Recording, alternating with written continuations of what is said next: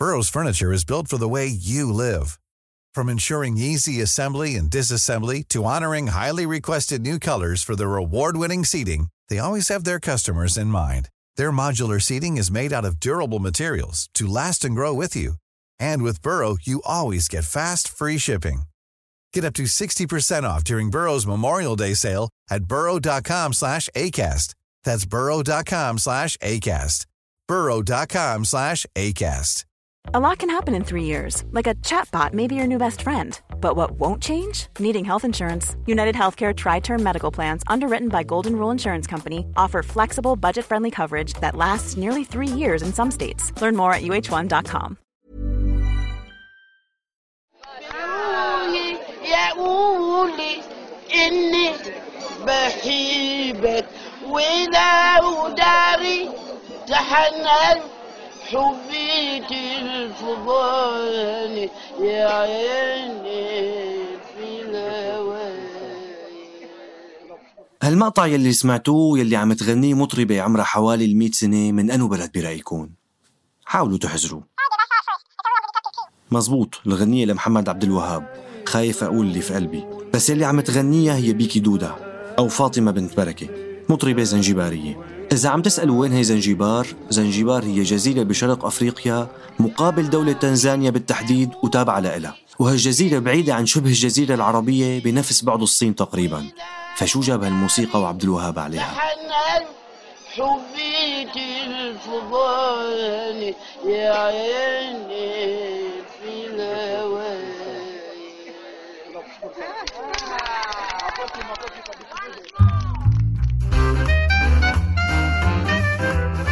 شو رأيكم يا شباب؟ نسميه من بيت؟ لا ولا بالمرة سميه شجرة حبيبي. من بيت يا شباب. وين فكر حالك معك عبد حق، معك وتهلا بالله. معك حق مزبوط بس لا ليش حتى أنت يا شباب؟ عم افتح؟ المعجم من بيت من مرادفات كلمة أصل وإذا أخذنا الأصل الجذر اللغوي.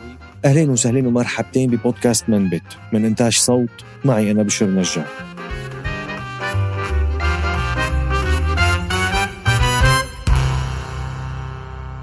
أسئلة كتيرة رح تجاوب عليها حلقتنا اليوم. والجواب ببلش من عمان. إيه إيه من عمان لا تستغربوا. هي السلطنة الهادية يلي الأخبار عنها قليلة كتير وبحالها وما بنعرف عنها معلومات كتير. بس الحقيقة هي أنه سلطنة عمان كانت بزمانها إمبراطورية تنافس بريطانيا بحريا وكانت صاحبة واحد من أكبر أساطيل العالم من 200 أو 300 سنة. والإمبراطورية امتدت من سواحل باكستان لجزيرة مدغشقر. بعرف يمكن هالمعلومات صادمة شوي بس خلوني أحكي لكم القصة من الأول.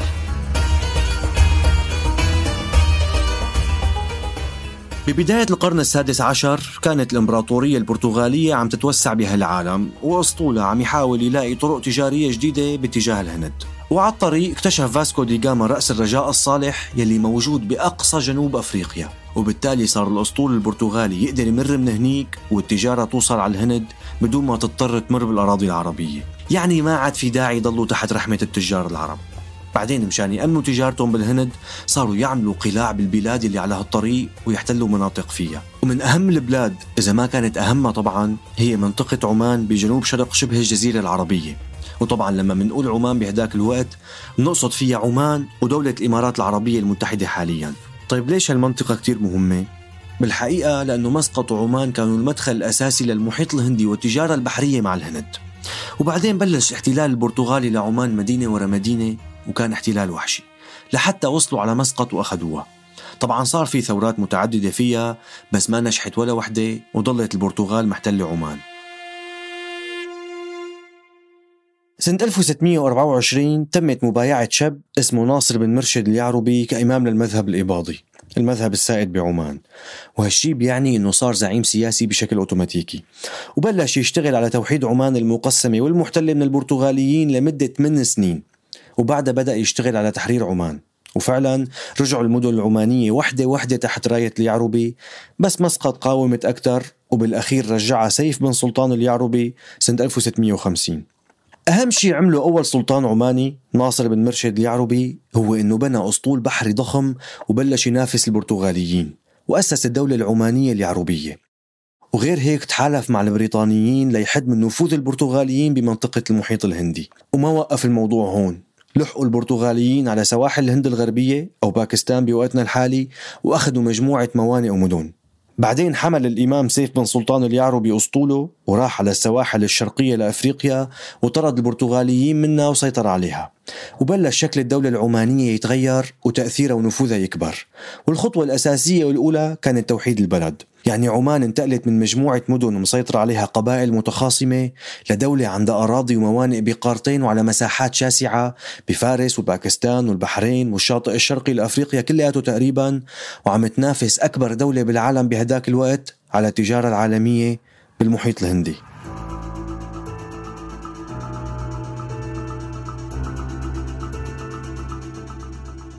استمر هالعصر القوي للإمبراطورية العمانية اليعروبية لبداية القرن الثامن عشر. لحد وفاة الإمام سلطان بن سيف آخر إمام قوي ومسيطر من سلالة اليعاربة. فاتت بعد عمان بتحالفات بين القبائل ومشاكل وحروب لدرجة أنه استعان الإمام بالفرس لحتى يتغلب على خصومه. وفعلا الشاه الفارسي بعد جيشه بس هالجيش خلال كم سنة كان محتل معظم مدن عمان. وكانت الأمور رايحة باتجاه سيء كتير وهالإمبراطورية رح تنتهي بسرعة. لولا والي مدينة صحار بهداك الوقت أحمد بن سعيد البوسعيدي يلي قاد عملية تحرير المدن العمانية واستعادها من الفرس وسنة 1749 تم انتخابه إمام لعمان بسبب انتصاراته وإجماع الناس عليه. وهيك بلشنا بعصر دولة جديدة بعمان اسمها الدولة البوسعيدية ومؤسسها أحمد بن سعيد البوسعيدي.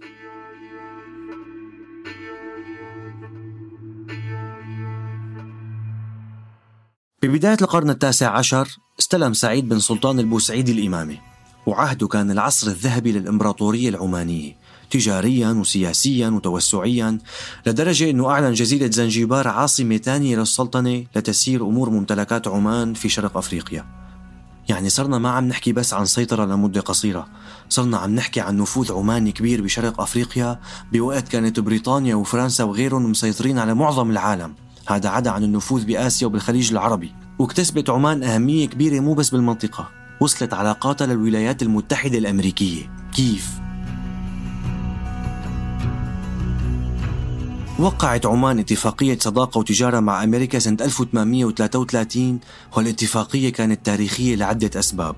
أولا أنها كانت ثاني اتفاقية بتعملها أمريكا مع دولة عربية بعد اتفاقيتها مع مملكة المغرب سنة 1820 والسبب الثاني هو إنه على عكس فرنسا وبريطانيا أمريكا ما كان عندها أطماع ونوايا استعمارية بالمنطقة.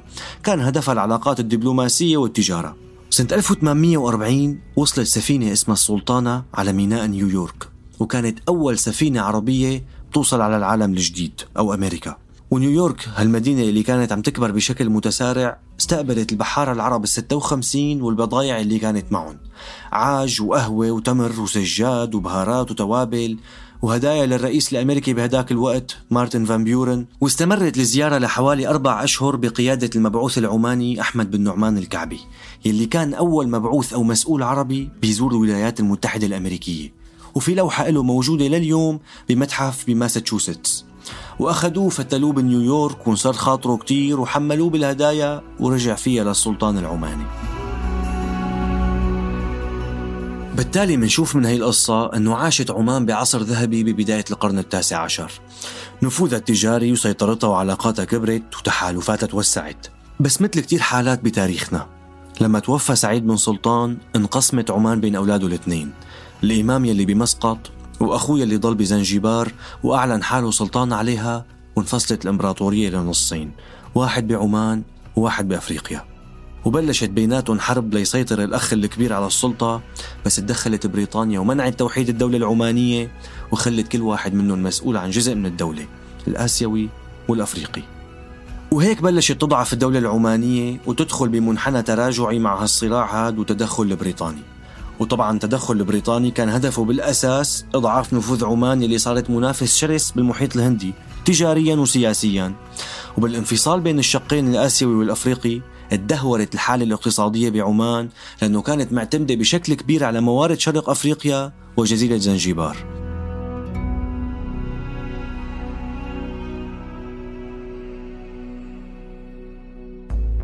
والضربة القاضية كانت بتوقيع اتفاقية بين بريطانيا والسلطان فيصل بن تركي سنة 1891 وبعده كمان ابنه تيمور وقع اتفاقية مشابهة ضعفت النفوذ السياسي العماني وخلت القرارات كلها تقريبا تكون متماشية أو موافق عليها من بريطانيا. وضل الوضع هيك لحتى بالنهاية استلم السلطان قابوس سنة 1970 وضل من الإمبراطورية العمانية الشكل والحدود اللي بنعرفهم هلأ. طيب هي حكينا عن تاريخ عمان. بس ما حكينا لهلأ ليش عم تغني بيكي دودا غنية عربية. بالحقيقة يلي متعودين عليه عموما هو إنه نشوف أثر الدول والإمبراطوريات الكبيرة على دول ومناطق تانية من العالم. يعني مثلا منشوف الأثر الفرنسي على غرب أفريقيا باللغة ومنشوف الأثر الغربي بالأزياء بمعظم أنحاء العالم. ممكن نشوف آثار ثقافية وفنية للروس بآسيا الوسطى للبريطانيين بالهند للإسبان بأمريكا الجنوبية والوسطى. بس الغريب نشوف أثر عمان الثقافي والفني على شرق أفريقيا وجزيرة زنجبار بالتحديد يلي كانت مركز حكم الإمبراطورية العمانية لأفريقيا وكان السلطان يعتبرها العاصمة الثانية بعد مسقط. واحتلال عمان لشرق أفريقيا وتحديدا زنجبار اللي تحولت لعاصمة السلطنة لاحقا كان له وجود تجاري أكثر من وجود عسكري بما يرافقه من جوانب إيجابية وسلبية.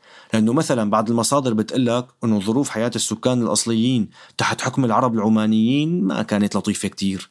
تجارة الرق كانت منتشرة وفي مصادر بتقول أنه كانت زنجبار تشترك فيها بشكل كبير. وفي مصادر تانية بتقول أنه الحياة بزنجبار كان فيها تعايش بين الأعراق والأديان بشكل كبير وهالشي منشوفه من خلال الأثر الثقافي والفني مثلا. يعني فينا نسمع الغنية لمطربة زنجبارية اسمها ستي بن سعد.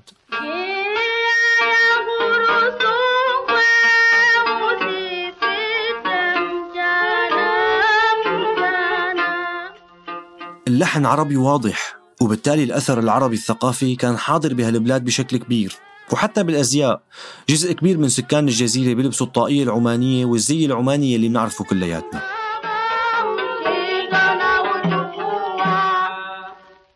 أما نهاية قصة زنجبار فكانت حزينة شوي.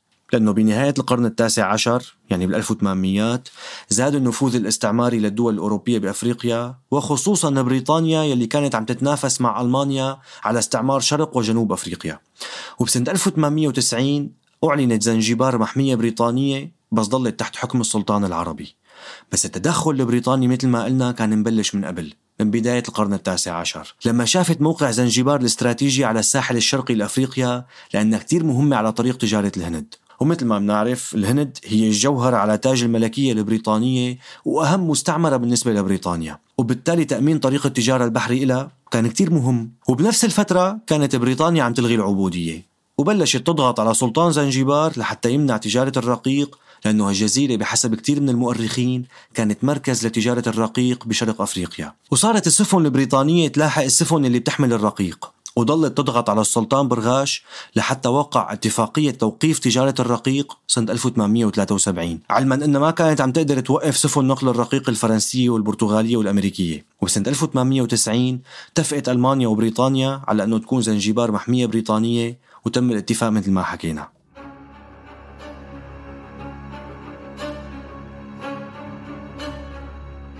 وضل الوضع مثل ما هو بزنجبار. الوزراء الزنجباريين بيحكموا باسم السلطان والوزراء هدول بيأتمروا بأمر المكتب البريطاني الملكي بالجزيرة. وبسنة 1896 توفي السلطان حمد بن ثويني وخلفه السلطان خالد بن برغاش. هذا السلطان ما كان مرضي عليه كثير من قبل بريطانيا وهالموضوع أدى لحدوث الحرب الإنجليزية الزنجبارية. السفن البريطانية الحربية دمرت بيت الحكم أو قصر السلطان وتم التوصل لوقف إطلاق نار. بس إمتى؟ بعد 38 دقيقة من اندلاع الحرب. ما سمعت غلط عزيزي المستمع. 38 دقيقة كانت مدة هالحرب اللي تعتبر أقصر حرب بتاريخ البشرية. وبالستينات من القرن الماضي وبالفترة اللي كانت حركات التحرر بأفريقيا كتير مشتعلة وعم تشتغل على التحرر من الاستعمار أعلنت بريطانيا سنة 1963 إلغاء الحماية على جزيرة زنجبار. وبعد شهر اندلعت الثورة الزنجبارية على السلطان جمشيد بن عبد الله. ونتج عن هالثورة قتل وإخراج حوالي 20 ألف شخص معظمهم من العرب والهنود سكان الجزيرة وطلع السلطان على بريطانيا واستقر فيها. وأعلنت زنجبار يلي كانت آخر بلد تحت نفوذ الإمبراطورية العمانية كجمهورية وانضمت لدولة تنجانيقة وشكلوا دولة تنزانيا اللي بنعرفها اليوم. وبهيك بتكون خلصت نهائيا قصة الوجود العربي بشرق أفريقيا مع نهاية قصته بجزيرة زنجبار. بس ضل بعض الأثر باقي فيها مثل ما شفنا وهالأثر بيدل على أنه بيوم من الأيام كانت سلطنة عمان دولة كبيرة ومهمة وفاعلة بقارتين هالوجود صحيح كان له آثار سلبية مثل إنه هو بالنهاية احتلال ودخل فيه تجارة الرق والعنصرية. بس بنفس الوقت عمان كان لها نفوذ مهم كتير بالمحيط الهندي ونافست دول كبرى على التجارة البحرية فيه مثل البرتغال وبريطانيا وفارس. بس عدم تطوير الدولة مؤسساتيا وعدم مواكبة التطور العلمي وتفككها والصراعات على الحكم ضمن العائلة المالكة أدت لإضعافها وانتهائها بتجربة بتذكرنا بكثير من الممالك والدول والإمبراطوريات اللي عملوها العرب وانهارت لأسباب مشابهة. أما اليوم فتعتبر سلطنة عمان من أكثر الدول العربية سلمية وحتى يمكن بالعالم كله. كنا معكم من الإعداد والتقديم بشر نجار من التحرير جنى قزاز من الإخراج الصوتي تيسير قباني ومن التدقيق بيان عاروري النشر والتواصل تولته مرام النبالي وتركنا لكم مصادر بالوصف روحوا شوفوها. سلام.